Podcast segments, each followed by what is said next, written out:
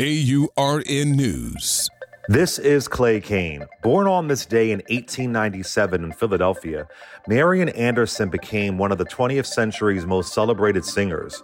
As a child, her church choir supported her with funds for vocal lessons. Anderson's career flourished as she won opportunities to perform, including an invitation to the White House by President Franklin Roosevelt and his wife Eleanor in 1936.